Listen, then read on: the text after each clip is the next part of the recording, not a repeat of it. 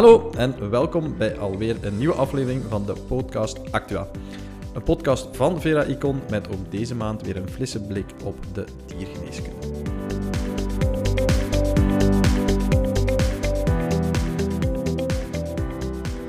Mijn naam is Michiel en naar goede gewoonte ga ik weer samen met mijn vader José Motet in gesprek om de actualiteit binnen onze sector in te duiken. Dag Paken, fijn dat je ook weer van de partij bent. Alles in orde? Ja, zeker. Helemaal in orde. We zijn er weer bij. Hè. Blij om weer een nieuwe podcast te kunnen maken. Ja, klopt inderdaad. Want we hebben in januari natuurlijk geen aflevering opgenomen, maar wel ja, met een legitieme of legitieme redenen. Hè. Eén daarvan was natuurlijk het plaatsvinden van onze eerste driedaagse pijnopleiding, ehm, die plaatsvond in eind januari. Hè. Ja, dat klopt. Ja. eind januari hadden we die pijnopleiding. Dat was fantastisch. We hebben daar toch... Uh, veel mensen kunnen inspireren. Uh, dat was de eerste keer dat we dat doen. En blijkbaar, dat uh, werd dan door de lesgever zelf gezegd, het eerste echte pijncongres zelfs ja, in België, maar ook in Europa. waar we toch een beetje fier op zijn, waar we Zeker. volk getrokken hebben, waar, ja, waar veel over te zeggen valt. Heel, heel fijn geweest, ja. Ja, komen we ongetwijfeld straks misschien nog wel op terug. Ja. Um, een grote eer dus. Hè. Um, en misschien ook reden nummer twee, want naast het pijncongres zijn we het jaar aangevat en in januari ook heel uh, druk in de weer geweest met de organisatie van onze nieuwe Vera Icon-dag. En dan vooral met het programma. Daar zit jij vooral veel mee bezig geweest. Vertel. Ja, dat klopt. Daar is dus heel veel uh, tijd en werk in gekropen. Fijn. Uh, maar toch ja, redelijk wat organisatie. Hè. Dus pak maar een rode pen, zou ik zeggen. En duid de datum alvast staan in uw agenda, 24 mei. Het is een vrijdag, hè, bij naar goede gewoonte. Uh, ja, organiseren wij ieder jaar onze VRE-dagen. Dat zal dus gebeuren op vrijdag 24 mei. Uh, ja, wat moeten we daarover zeggen? Het is ondertussen uitgegroeid tot, ja, dat mogen we toch wel stellen, een vaste waarde uh, in de diergeneeskunde. We gaan mhm. elk jaar voor een stevig programma waar we toch meestal complimenten voor krijgen van de meeste deelnemers. En elke keer toch weer topsprekers en, en proberen zoveel mogelijk in eigen bodem te zoeken of op eigen bodem. Ehm, in, in België. Nu, dit jaar gaan we ook wel uitwijken naar Nederland, maar ja, zeer, zeer, zeer goed.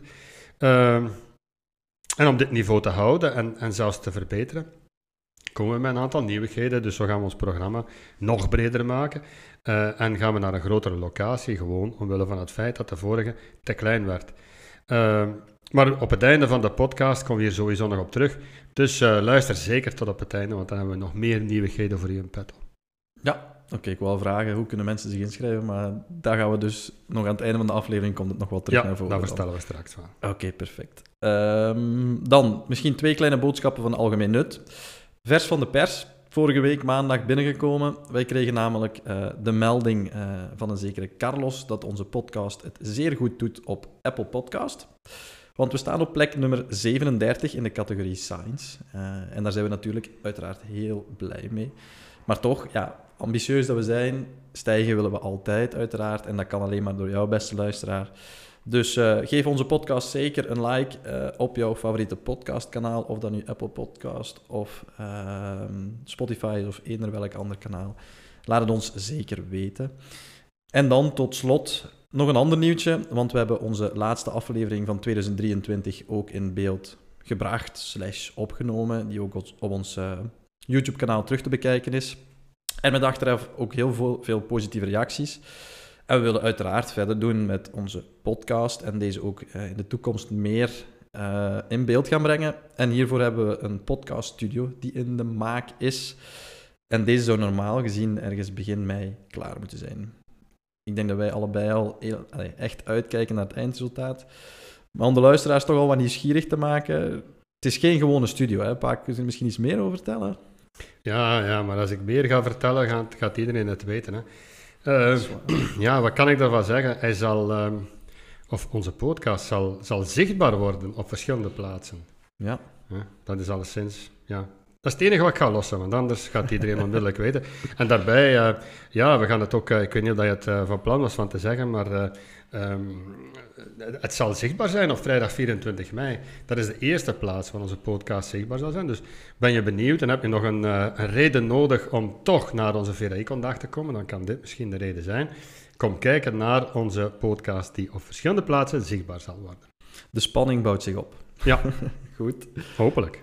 Alright, goed, Sava. Ehm, dan tot de kern van vandaag, Pakken. Je hebt ook vandaag ja. uh, uw ogen en oren weer uh, opengehouden, te luisteren gelegd. En je bent op zoek gegaan naar nieuwe feitjes, nieuwe weetjes, actualiteit binnen onze sector, binnen de diergeneeskunde.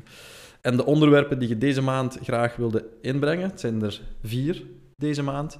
Uh, naast ook de events uh, die ter sprake gaan komen. Mm -hmm. De eerste is de burden transfer in de diergeneeskunde. Puntje 2 is een nieuwe trend, de mobiele en de interim dierenarts. Puntje 3, figurate erythema bij de Sphinx. En dan uh, een vierde puntje tot slot, de position statement uh, van het WSAVA omtrent cosmetische ingrepen bij huisdieren. Laten we beginnen bij het begin. Het eerste puntje, de burden transfer in de diergeneeskunde. Ik ben er uh, even ook in de studie gedoken en ook naar de comments die je daarover had gemaakt. Um, want het gaat een beetje over de burn-out cijfers. We weten ondertussen dat beroep van dierenarts of assistenten onder ja, enorme druk staat wat betreft vooral het welzijn. Enkele cijfers, om dat nog maar eens te onderlijnen. Een Amerikaanse studie toonde onlangs aan dat de scores voor burn-out 155% hoger uh, lagen bij dierenartsen dan bij andere beroepen. En vergeleken bij dokters liggen deze scores ook maar liefst 40% hoger. Nu, het goede nieuws is dat er momenteel veel onderzoek gaande is naar de oorzaken hiervan. En daar ging deze studie ook voornamelijk over. Hè? Ja, dat klopt. Maar deze studie ging echt over burden transfer, niet zozeer over, over uh, uh, burn-out. Dat is een onderdeel daarvan, maar de burden transfer, of de burden transfer die kan leiden tot burn-out. Uh, maar over burden transfer wordt maar weinig gesproken. Daar ging het over. Nu, wat is burden transfer? We kennen allemaal wel die cliënten die ernstig gestresseerd binnenkomen of, of in, de, in de consultatie staan en die gestresseerd zijn door de ziekte van hun huisdier. Dat noemt men de caregiver burden. Nu, wanneer deze stress, of, of ook maar een deel daarvan, wordt overgedragen op de dierenarts of de assistenten, spreekt men over burden transfer. En daarover gaat het in deze studie, een Canadese studie. Zij onderzochten of dit wel degelijk gebeurt, hè, die overdracht van stress, en ze keken naar factoren die daarin een rol spelen. En waaruit bleek uh, nu, dat deze moeilijke interacties met klanten, dat die regelmatig voorkomen, uiteraard, weten we allemaal. En dat de overdracht, de burden transfer, ook regelmatig voorkwam. Dus ook iets wat we eigenlijk wel wisten, maar toch hier een keer wetenschappelijk onderzocht werd. Mm -hmm. Nu, de auteurs stellen dat de frequentie waarbij deze overdracht zich voordoet, dat die moeilijk te beïnvloeden is, maar wel de intensiteit waarop wij als individu daarop reageren. Dus vandaar het belang om het team goed te ondersteunen op, het, op dat vlak, op, op de reactie op uh, die overdracht van stress. Mm -hmm. Omdat we sneller een burn-out zullen ontwikkelen als we daar zelf meer in meegaan. Klinkt natuurlijk allemaal heel logisch, maar eenvoudig is dat niet. Uh, maar blijkbaar is er een programma ontwikkeld, en dat stond ook in die studie, vond ik zeer interessant, noemt Unburdened. Uh, dat is de titel van, van, die, van, die, van dat programma om te leren omgaan met burden transfer. Er kan dus iets aan gedaan worden. misschien iets om op te pikken, uh, Michiel omdat jij hier toch veel ja, uh, uh, mee zeker, bezig bent. Zeker. Nu, wat ik verder nog leerde uit de studie, is dat burden transfer, dat dat meetbaar is, kwantificeerbaar ook, aan de hand van een, een vragenlijst, wat de Burden Transfer Inventory Abbreviated wordt genoemd. Dus een lijst met 10 items waarvoor telkens een zekere score wordt uh, gegeven. En de test is gevalideerd voor gebruik in de diergeneeskunde. En dat is toch wel zeer interessant om te weten. Dat, dat het dus niet alleen bestaat, dat het dus effectief al bewezen is. Uh, dat het belangrijk is hoe dat we erop reageren, maar dat het ook kan gemeten worden. Mm -hmm. uh, Oké, okay. zijn we weer een stapje verder uh, in het onderzoek naar, naar burn-out en burden transfer. Ja, het zijn dingen die wij graag opnemen in onze podcast. Uh, omdat het toch belangrijk is. Dat speelt toch in het dagelijks leven van elke dierenarts en assistenten.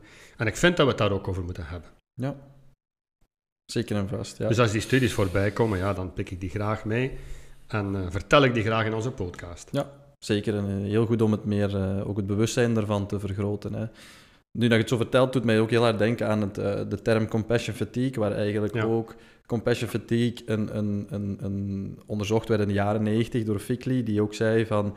Um, ja, compassion fatigue is een combinatie van burn-out met eigenlijk secundaire traumatische stress die iemand ervaart. En ja. eigenlijk door ehm, eigenlijk de stress die mensen ervaren door de ziekte van hun huisdier, is dat eigenlijk een beetje vergelijkbaar dat wij de secundair, dus we ervaren het niet primair als dierenarts of als assistent, maar secundair eigenlijk. En dat is een beetje vergelijkbaar als die burden transfer, is die secundaire traumatische stress. Ja, dus de overdracht van de caregiver ja. burden. Ja, exact. Ja, absoluut. Ja, mooie studie. Goed. Tweede puntje, uh, dat is de, de mobiele en de interim dierenarts, een nieuwe trend misschien. Ik ben heel benieuwd wat daaruit gekomen is. Ja, dat is een studie die ik ook uh, tegenkwam, ik denk in, in, de, in de JAFMA. Uh, en die handelde over interim dierenarts en mobiele dierenarts, hè, zoals de titel zegt. Mm -hmm. nu, de interim dierenarts, die kennen we al langer. Hè. Dierenartsen die tijdelijk een gaatje vullen, laten we zeggen, in het team van een dierenartsenpraktijk of een kliniek. Um, vroeger was dat zelfs meer bekend. Ik, ik denk dat sommige mensen nu een, een wenkbrauw fronsen, maar eerlijk, toen de dieren nog spraken, als ik dus afstudeerde, was het heel gebruikelijk om eerst een tijdje in verschillende praktijken te gaan werken enerzijds om ervaring op te doen, maar anderzijds ook in afwachting van een, van een, een definitieve positie.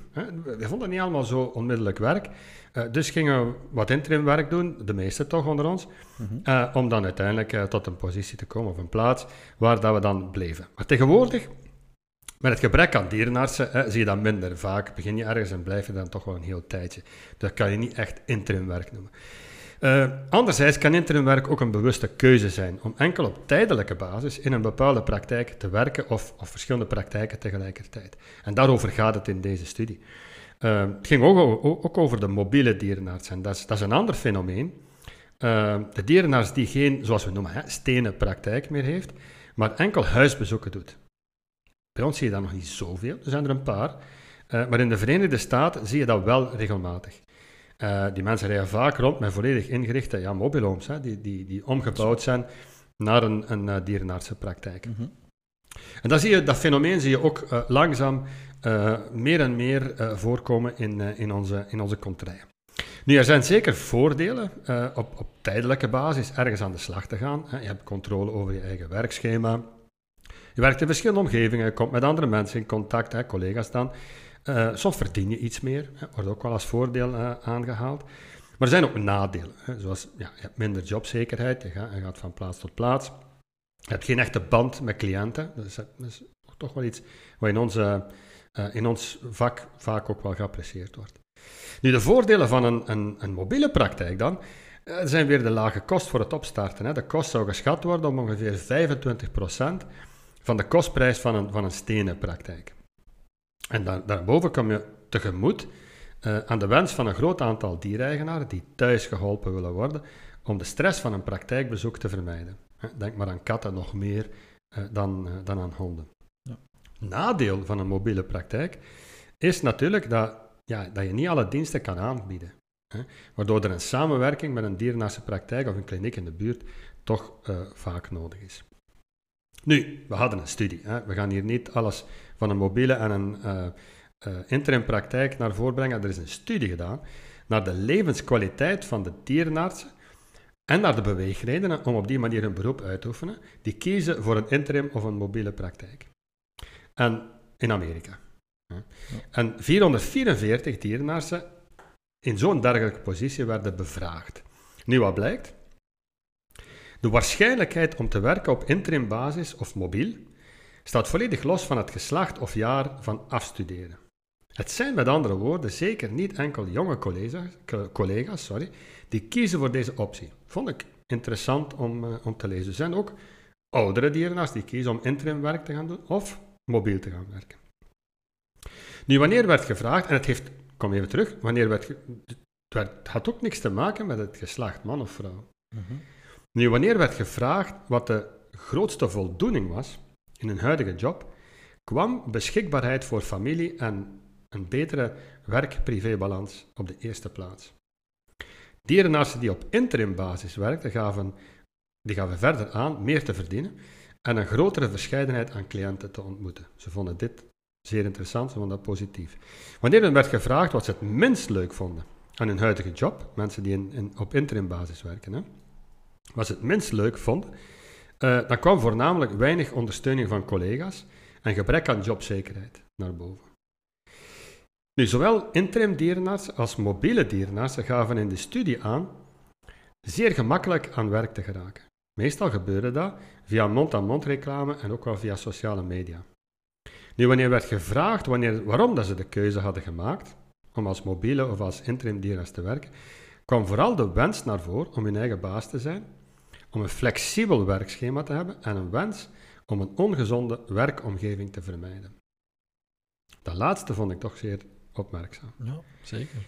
Nu, wanneer werd gevraagd naar voldoening, gaf ongeveer 90% van beide categorieën aan zeer tevreden te zijn met hun keuze. En slechts 15% van de mobiele dierenartsen en 5% van de interim dierenarts gaf aan niet tevreden te zijn met hun inkomen. Dus over het algemeen zeer positieve resultaten voor, voor mensen die mobiel werken of mensen die op interim basis werken. Veel positiever dan, dan de resultaten die we vaak zien uit, uit andere onderzoeken van mensen die op vaste basis in een, in een kliniek werken.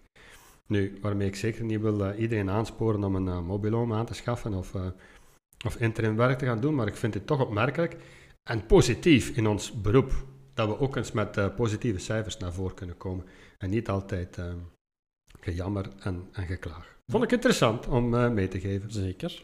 Ja, en het koppelt ook een beetje een stukje aan het welzijn eigenlijk, ja, waar we de laatste tijd heel hard ja. mee bezig zijn. Is, want dit is een studie die uitgevoerd is in Amerika. Is het ook een fenomeen dat we nu al in onze contraien heel veel zien gebeuren? Of... Ja, er zijn, bepaalde, er zijn dierenartsen uh, hier ook in België die op uh, volledig mobiel werken. Uh, en dat is prima, daar is iets voor te zeggen. Ja. maar je ziet een... een, een ik, ik, draai lang genoeg mee in de sector om een pendelbeweging te zien. In alles, en ook in onze sector, gaande van helemaal geen huisbezoeken meer te doen, tot weer mensen die de huisbezoeken herontdekken en, en er de voordelen uit pikken en, en ja, leven met de nadelen ervan. Wat toch weer interessant is en ons, ons vak ook altijd boeiend houdt. Zeker, ja. er zijn voor- en nadelen. Hè. En er is voor elk standpunt ja. wel wat te zeggen, denk ja, ik. Ja, maar als je jezelf erin vindt, dan is dat misschien een, een, een mooi idee om, uh, ja, Zeker. Om, uh, om jezelf beter te voelen. Ja. Heel mooie studie. Gaaf. Ja. Goed. Um, dan kunnen we overgaan naar het derde puntje, denk ik. Hè? De figurate erythema bij de Sphinx. Ja. Dat is weer zo een van de een ja. mooie publicatie. Die ja, ik word dan altijd ik word dan vrolijk als ik die dingen zie en ik ga het uitleggen waarom. maar uh, ja, ik word vrolijk van een studie die ik net uitgelegd heb, van hey, dat zijn positieve cijfers. Mm -hmm. Maar ik word ook altijd vrolijk als ik onze, onze wetenschap zie naar voren komen als, als iets magisch. Uh, de natuur die toch uh, mooie dingen maakt. Nu, voor die katten is dat niet zo leuk, maar, maar ik ga je uitleggen wat ik bedoel. Okay. Dus in mijn, in mijn eeuwige zoektocht naar interessante publicaties ben ik weer op een van die teksten gevallen, gebotst, uh, waarvan dat je dan toch weer beseft hoe mooi de diergeneeskunde, of, of de geneeskunde in het algemeen, uh, kan zijn. En, en, de natuur, ja, de natuur is een kunstenaar. Hè. Je, ja, je vraagt je natuurlijk af of ik uh, iets heb zitten roken, maar, maar nee, hè, dat, is, dat is echt... Um, wat bedoel ik? Recent was er een publicatie in de, in de Veterinary Dermatology over een ziekte waar ik nog nooit had van gehoord. Figurate erythema. Figurate, dus het figuur, roodheid in figuren. Daar komt het uit, figurate erythema. Mm -hmm. En dat werd beschreven bij de Sphinxkat. Nu, wat is figurate erythema? Dat is een heterogene groep van huidafwijkingen bij de mens. En zo staat het in de publicatie, waarbij ringvormige, cirkelvormige, concentrische, polycyclische of boogvormige erythemateuze, erythemateuze lesies voorkomen. Oké. Okay. Heterogeen bedoel ik dat er bij de mens allerlei ziekten beschreven zijn mm -hmm. die aan de basis liggen van deze huidafwijking. Nu, je zou, ik, ik kan geen dit, dit, dit, is een slecht medium hè. We, we, om foto's te tonen, we kunnen geen beelden tonen, maar, maar je zou dit moeten kunnen tonen. Uh, dat zijn mooie uh, lijnen, rode lijnen, alsof er een, een kunstenaar bezig geweest is. Ja. Wow. Maar nu wordt het echt interessant. Die lesies zijn ook gezien bij sphinxkatten. En, het wordt nog interessanter, in landen grenzend aan de Baltische Zee of de Oostzee. Dus misschien een beetje aardrijkskunde, en dan praten we over Estland, Letland, Litouwen. Het is goed dat je dat erbij zegt. Ja, ja ik wist ook niet wat het was, ben gaan opzoeken. Okay. Ja, ik had dit niet willen, ik wou me intelligenter voordoen dan ik eigenlijk ben, maar ik moet het niet Uzelf toch... blijven. Nou, blijven. ik moet niet toch toegeven. dus landen, Estland, Letland, Litouwen, ja. daar. Zweden, Helder. Finland. Hè. Dus stel je voor, een ziekte die enkel wordt gezien bij sphinxkatten, enkel in die landen. Dat kan toch, dat is toch magisch. Nu, de letsels verschenen meestal als de dieren nog jong waren, bijna allemaal katers, geen tekenen van systemische afwijkingen en de dieren hadden geen jeuk. Allerlei onderzoeken zijn gedaan naar een mogelijke oorzaak, leverde niks op.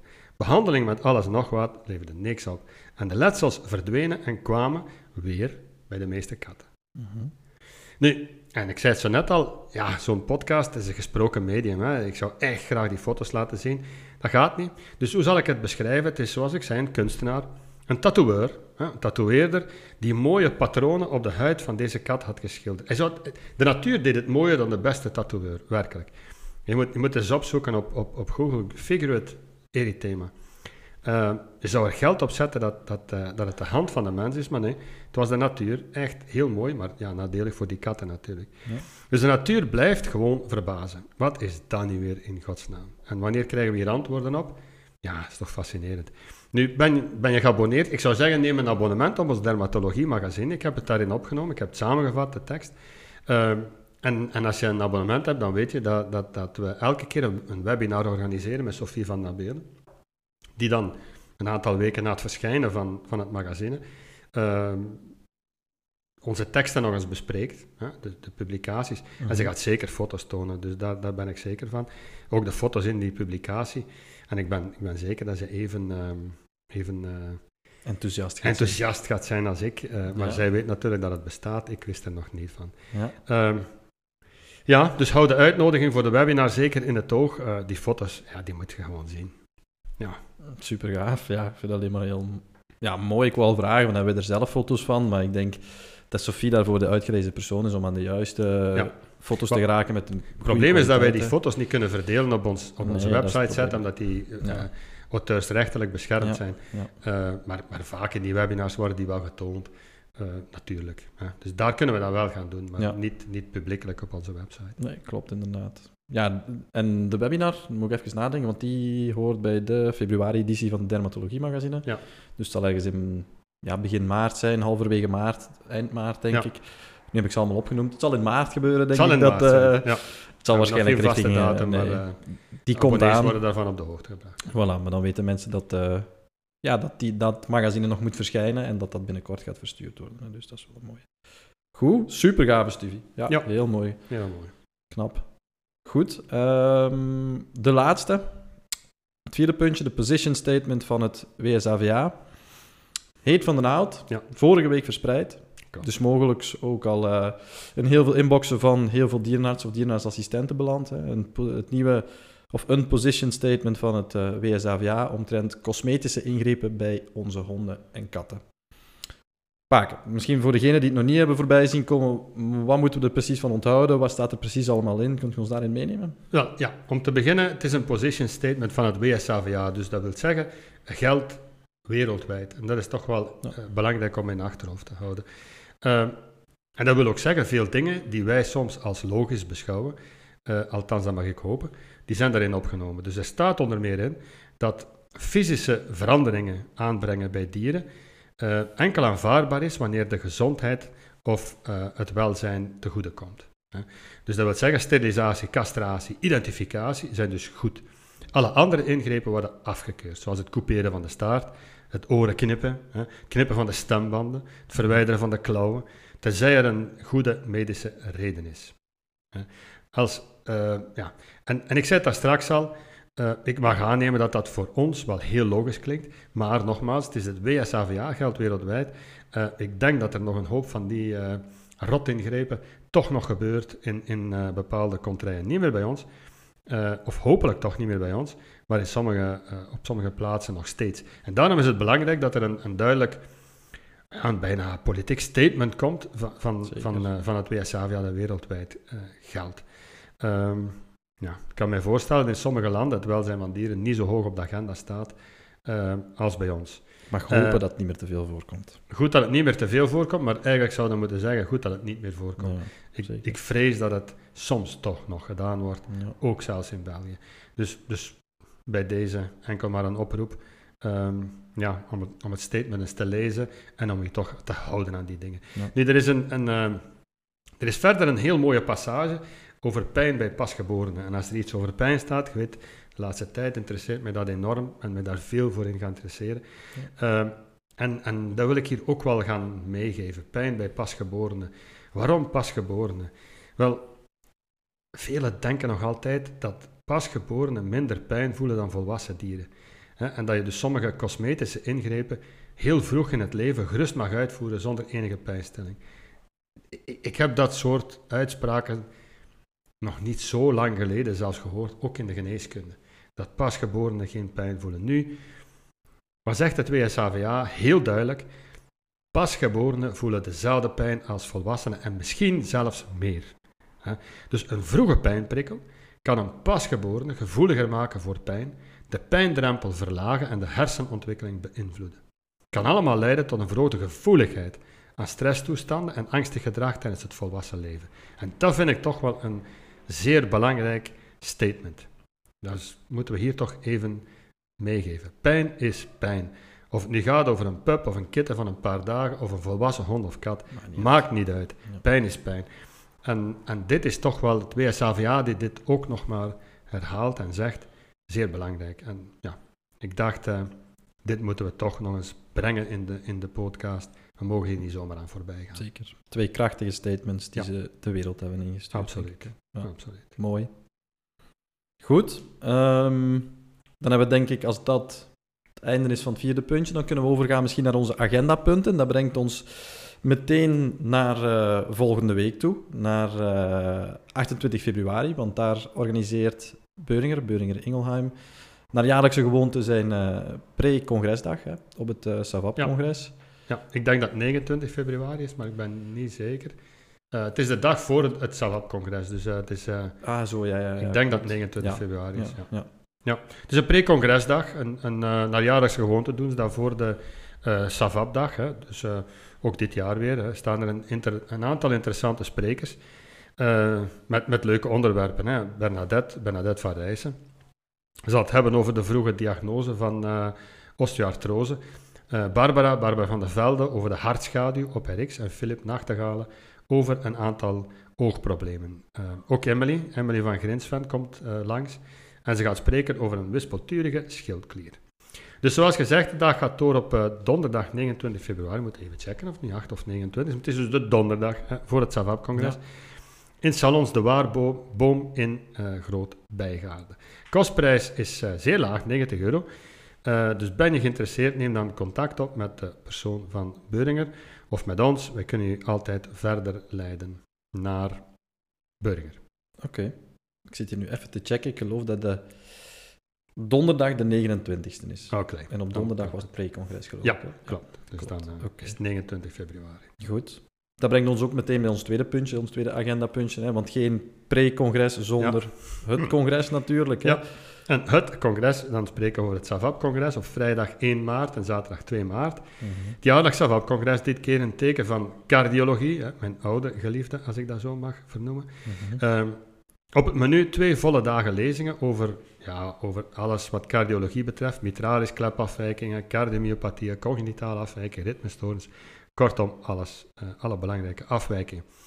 En ook de sprekers zijn uh, van topniveau. Hè. Denk maar aan uh, Virginia Luis Fuentes, Kiran Borgat, ons aller Pascal Smets en als klap op de vuurpijl, mag je toch wel zeggen, Pedro Brugada, en, en, en, zijn dochter Céline. Zoals gezegd, het uh, SAVAP-congres 1 en 2 maart, Salons de Waarboom in Groot-Bijgaarden. Uh, wil je meer informatie, wil je inschrijven, ga dan naar de website van SAVAP. Oké, goed. Prima. Um, misschien over naar het derde puntje dan. Ja. Want als cardio niet zo'n ding is, beste luisteraar, um, maar meer bezig zijn of er meer uh, houdt van buikproblemen, dan is er namelijk op dezelfde dag, of ook alleszins op de donderdag en de vrijdag, nog een ander congres, want namelijk het congres van Versavet. Ja, ja op donderdag 29 februari, dan aansluitend ook op 1 maart, uh, organiseert Versavet uh, ook zijn jaarlijks congres, ditmaal gewijd aan maag-darmproblemen. maar ook hier hè, interessante onderwerpen met sprekers als Bart van Goetem, Tim Bosmans, Nicole van Klaveren, en geloof het of niet, uh, ondergetekende, ikzelf dus. Uh, er werd mij gevraagd de wetenschappelijke literatuur uit te pluizen over de juiste timing van chirurgie uh, voor maagdilatatie en maagkanteling. Hè. Intuïtief zeg je dan natuurlijk dat dit onmiddellijk moet gebeuren, maar ik heb toch weer interessante dingen gevonden die daar een aantal kanttekeningen bij zetten. Interessant, maar ik kan niks verklappen. Hè. Als je het wil weten, moet je natuurlijk naar Versavet komen, naar, de, naar het congresdag. Uh, ofwel uh, luister je achteraf maar naar een van de volgende afleveringen van onze podcast. Ik zal het moeilijk voor mijzelf kunnen houden. ik zal dit waarschijnlijk weer met de wereld willen delen. Het is gewoon te interessant om voor mezelf te houden. Mm -hmm. Maar terug naar het congres. Het congres gaat door in de Kinepolis te Gent. Ben je geïnteresseerd of wil je het volledige programma bekijken? Ga dan naar versavet.com en klik verder op Education. En als je daar bent, kom dan zeker even goeiedag zeggen. Wij zullen er ook zijn met een, uh, ja. met een stand. Klopt. En dan, natuurlijk, want daarvoor zijn sommige mensen misschien blijven hangen. Ja. Dan komen we over tot ja, onze VRAI-condag. Daar kunnen we natuurlijk niet nalaten om over te spreken natuurlijk. Hè. Mocht je mensen het nog niet hebben aangevinkt, je hebt daar straks al gezegd, duid het zeker met rode pen aan. Hè, want op vrijdag 24 mei organiseren wij onze vierde editie ondertussen al. Ja. Van onze VRAI-kondag in het congrescentrum Ter Elst in Edegem. Ja. Uh, ik zou zeggen, Paken, neem alvast mensen mee in wat we daar precies allemaal gaan doen. Ja, ik, ja, ja, ik zou zoveel willen vertellen hè, over, over die dag. Uh, maar het wordt daar gegarandeerd een feest. Hè. Da, da, daar gaan we voor zorgen. Ja. Uh, zoals je zegt, we verhuizen van, van de oude locatie van, van ons hotel uh, Van der Valk in Mechelen naar een nieuwe plaats, congrescentrum ter Elsten-Edegem. Gewoon omdat we daar meer ruimte en mogelijkheden hebben. Wij, wij, waren, wij, wij groeien uit onze voegen. Wij moeten groter gaan en, en voilà. Daarom dat we naar, naar Edegem verhuizen. Uh, we kunnen dus meer plaats bieden. Ook aan de ondersteunende firma's, die ook in aantal enorm toenemen. We kregen de laatste jaren veel vraag om, om daar aanwezig te zijn, wat niet altijd mogelijk was in Mechelen. Nu wordt het mogelijk. Ja. Dus het wordt dus een echte ja, expo, waar ze hun nieuwigheden kunnen, kunnen komen voorstellen. Maar ook het, het programma wordt weer uitgebreider. wij bouwen altijd maar een extra dimensie aan. En, en, dit jaar doen we dat ook. Dus we zullen ons programma, ons concept behouden, waar dat we een programma hebben met allerlei onderwerpen, hè, waar wij nog altijd het, het woord het algemeen programma voor, uh, voor hebben. We moeten misschien toch iets voor gaan vinden. Daar moeten we iets voor gaan vinden. er moet toch iets meer inspiratie voor zijn. Het, duikt, het dekt de lading. Het dekt de lading. Ja. Er zijn verschillende onderwerpen die naar voren komen en, en dat, is, dat is goed. Dat is, dat is een divers programma. Maar we gaan het aanvullen. Uh, daarnaast hebben we dit jaar een volledig dagprogramma dermatologie. Ja. En daar hebben we sprekers zoals altijd. Sophie van den Abeel is er altijd bij. Jan de Klerk is er opnieuw bij. Was er het eerste jaar bij, gaat er opnieuw bij zijn. Jo van Leuven uh, komt erbij. Hij is toch wel een, een, autoriteit op vlak van cytologie. en komt daar ook over praten. Cytologie van, van, van huidtumoren, meer bepaald. Uh, we hebben Annette van der Lee bereid gevonden om een voordracht te komen geven over voedingsallergie. Sophie trouwens en Jan de Klerk zullen een... een Sophie gaat een, een, een, een, voordracht geven over um, immunologische afwijkingen, mm -hmm. huidproblemen. maar samen met Jan de Klerk zal zij een... een ik heb het een, de dermatologie delicatessen genoemd. ze gaan cases naar voren brengen. En ze gaan tonen hoe zij die cases aanpakken. Geen eenvoudige cases, moeilijke cases. En hoe ze toch ja, door, door, de, door, door, door, erdoor geworsteld zijn om, uh, om uiteindelijk de diagnose te, uh, te gaan vinden. Dus ik kan je al verklappen, ik heb het al verklapt, uh, dat Sofie en Jan hun, hun rijke ervaring zullen delen. Um, en dat is toch wel, dat is, dat is fantastisch, dat is uniek. We hebben een bereid gevonden om, om dat samen te doen. En dat op zich wordt, wordt een feest. Ze gaan ons dus meenemen in een denkwereld. En ja, ik vind het fantastisch dat we die twee mensen hebben kunnen uh, streken om dit samen te doen naast Jova Leuven, naast een, een Annette van der Lee. Dus wij maken echt wel een programma, of we hebben geprobeerd dat dermatologieprogramma heel intensief te maken en van ja. degelijk uh, niveau. Dus, dus ja, voor iedereen die een diep interesse in dermatologie heeft, hier kan je niet afwezig zijn. En het wordt dit jaar ook afgesplitst van het algemene programma. Hè? Ja. Om duidelijk te zijn, dus we hebben echt een algemeen programma en dan echt een volledig dagprogramma ja. dermatologie. Hè? dermatologie dus, uh, dat ja. is ook wel een verandering ten opzichte van de afgelopen jaren. Hè? Ja, van s morgens tot s avonds. ja. Maar daarnaast hebben we ook een, een halve dag uh, beeldvorming. ook niet van de minste. Hè? We hebben Bernadette van Rijssen uh, bereid gevonden om samen met Bar Barbara van der Velde uh, interactieve cases uh, te komen uh, delen. Nu zal je zeggen interactieve cases. Bernadette zal dan voornamelijk gaan over orthopedische radiologie. Barbara meer over, of enkel over abdominale echografie. Ehm, maar ze gaan het samen doen. We hebben bereid gewoon om dat samen te brengen. Ehm, ja, en, en, en ze hebben mij nu al verklapt dat ze dat eventueel... Ze zijn aan het denken om er een quiz van te maken. Eén grote, lange quiz. Ja. Dat, dat klinkt niet alleen leuk, maar dat is ook wel... Dat is zeer leerrijk, omdat je dan constant zelf moet nadenken van, ja, wat zou ik hier doen en wat zie ik en wat denk ik dat ik zie. Ja. Uh, dus het is toch, ja, daar leer je heel veel van. Dus dat is zeer belangrijk, dat is een onderdeel van het uh, programma beeldvorming. Uh, maar in dat programma is er ook endoscopie. Dus ben je van plan om te starten met endoscopie, of ben je er recent mee begonnen en zeg je, hey, ik wil hier wel wat verdieping, dan komt Joris de Zwert, hebben we ook bereid gevonden, heel fijn, om u allemaal in de juiste richting uh, te duwen. En dan, ja, ik heb gezegd, er zijn vier programma's, of ik heb nog niet gezegd, maar dan zeg ik het nu. Uh, er zijn vier programma's, dus we hebben het algemeen programma, dermatologie, beeld, beeldvorming. en het vierde is ook weer niet minder interessant, want het gaat natuurlijk over pijn. We gaan verder werken, hebben we dat straks gezegd, we hebben onze driedaagse opleiding gehad um, over pijn. En daar, tijdens een ganse namiddag, gaan wij verder kijken, dieper kijken, wat de invloed is van pijn op gedrag. Uh, en, en hoe we dat, we dat kunnen gaan oplossen. En ik, ik kan je vertellen, het is de vraag van de kip of het ei. Uh, maar hier worden ook casussen, hier worden enkel maar casussen aangebracht, die dan vanuit verschillende invalshoeken worden bekeken. Als het iets is wat we geleerd hebben uit die driedaagse opleiding, is dat pijn we zeggen dat vaak, hè, iets dat multidisciplinair is, maar als er iets is in de diergeneeskunde dat multidisciplinair is, is het wel pijn. We hebben, pijn heeft invloed op gedrag, uh, maar uh, pijn op zich ga je nooit kunnen. Je hebt ook, je hebt ook orthopedisten nodig, je hebt, uh, je hebt neurologen nodig. Er zijn heel veel vakgebieden ja, die, die een invloed hebben op, of die een, een, mening moeten kunnen geven over die pijn. Mm -hmm. En dat is wat we hier gaan bespreken, dus met Tinny de Keuster vanuit het, het vakgebied gedrag. Uh, met Tim uh, Bosmans vanuit het vakgebied analgesie, pijnbestrijding. En met Pieter van, van Akker vanuit het vakgebied fysiotherapie. Wat kan je eraan doen? Uh, vanuit al die verschillende invalshoeken gaan we kijken naar casussen, casussen, casussen, die zij zelf naar voren brengen. En ieder gaat er een mening over geven over die verschillende casussen. Um, dat gaat super interessant worden. We hebben al een voorsmaakje gehad tijdens die driedaagse opleiding, dat is natuurlijk niet genoeg tijd om dat in de diepte uit te werken, gaan we nu wel doen. Ja. Heb je voorkennis nodig? Want dat is natuurlijk de vraag, en moet je dan die driedaagse op, die opleiding gevolgd hebben? Nee. Uh, wij nemen nu mee in dat verhaal, dat is geen enkel probleem, je moet geen vooropleiding uh, gevolgd hebben. Ben je geïnteresseerd in pijn, ben je geïnteresseerd in, in gedrag en wat die twee met elkaar te maken hebben, uh, en ben je geïnteresseerd in wat fysio kan doen, dan moet je zeker uh, ja, op die dag aanwezig zijn, inschrijven dus. Ja.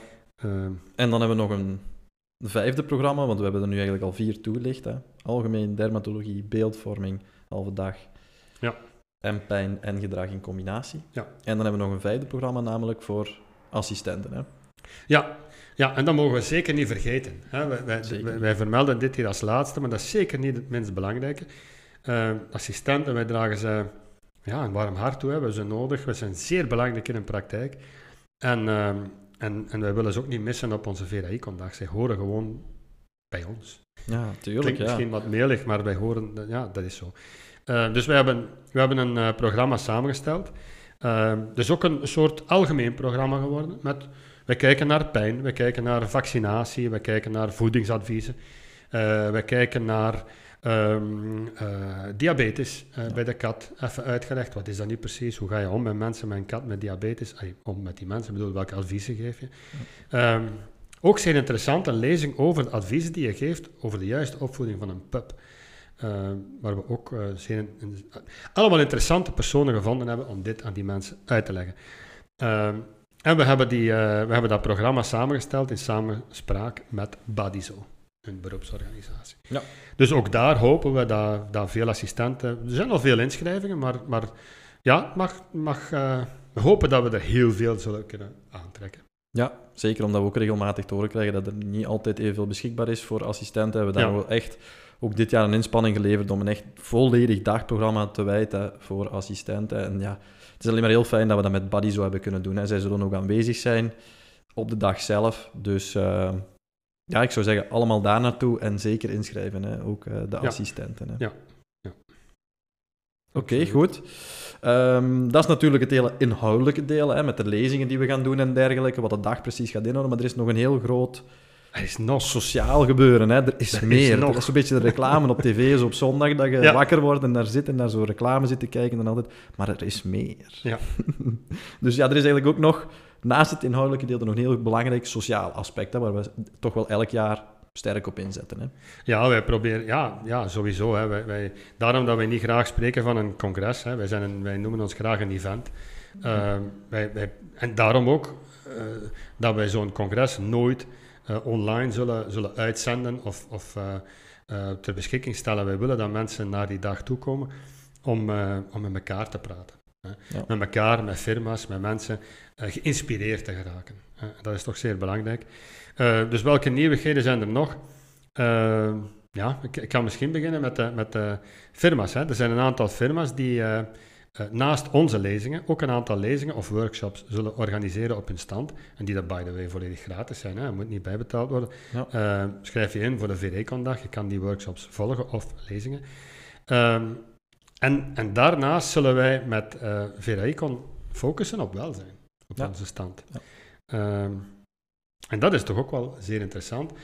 Gaan we daar veel over ehm, vertellen? We gaan er nog niet te veel van verklappen. Je moet maar komen naar de dag zelf. Ja. Eh, maar maar eh, ja, we kunnen het misschien toch verklappen dat wij ook daar een aantal korte lezingen zullen, zullen Voorzien. geven. Ja, klopt. En, en misschien ook al zeggen dat we daar ons project gaan uitrollen voor het komende jaar en de jaren Ja, die met de op nadruk op rollen misschien wel. Hè. Op rollen, ja. Op rollen. Oeh, daar gaan we weer. eh. Oh, ja, jongens. Het is mobiel en we gaan rollen. Ja, nu wordt het wel heel duidelijk. ja. Ja, nu gaan we stoppen. Dus ehm, we gaan niet alles verklappen. Word Nee. deel van onze gemeenschap en kom gewoon naar de VRI-kondag. Mocht je nu interesse hebben hè, om je in te schrijven, ga zeker naar onze website www.vera-icon.be. En voor de prijs moet je het zeker niet laten, zoals wij dat dan zeggen. Hè. De kostprijs voor dierenarts is 450 euro en voor assistenten 275. En vergeet ook zeker niet ehm, dat je kan inschrijven met KMO-portefeuille. Wat toch ook weer een korting oplevert van 30% op eh, dit bedrag, gefinancierd door de overheid. Toch een mooie investering vanuit de overheid. Ehm, en tot 15 maart loopt onze speciale actie ook, waarbij dat eh, tickets aangekocht kunnen worden aan een early bird tarief, waarbij er 25 euro korting geldt op elk ticket. Dus ik zou zeggen, er gaat van alles te doen zijn op onze VRI-kondag. Je gaat moeten kiezen om bepaalde dingen te gaan volgen. Het gaat heel moeilijk worden, maar er gaat zoveel te doen zijn dat je eigenlijk een fantastische dag gaat beleven. Dus het ik zou wordt zeggen, een feest. Zeg, voilà, om op, ah, voilà, de cirkel is rond. Mooi. Goed. Paak, ik denk dat we dan aan het einde zijn gekomen Ja. van deze editie van onze podcast. Merci om ook deze maand weer voor ons de actualiteit ehm, in te duiken. En dan kan ik alleen nog maar een oproep doen ehm, aan onze luisteraars. Zie of hoor je iets interessants waarvan jij vindt dat wij het allemaal ook zouden moeten horen. Laat het ons dan zeker weten via e-mail info@vera-icon.be.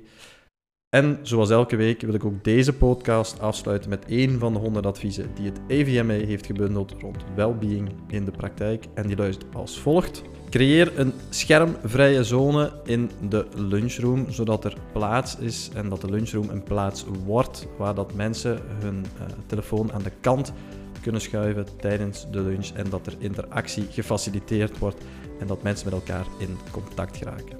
Hele prettige werkweek en tot binnenkort.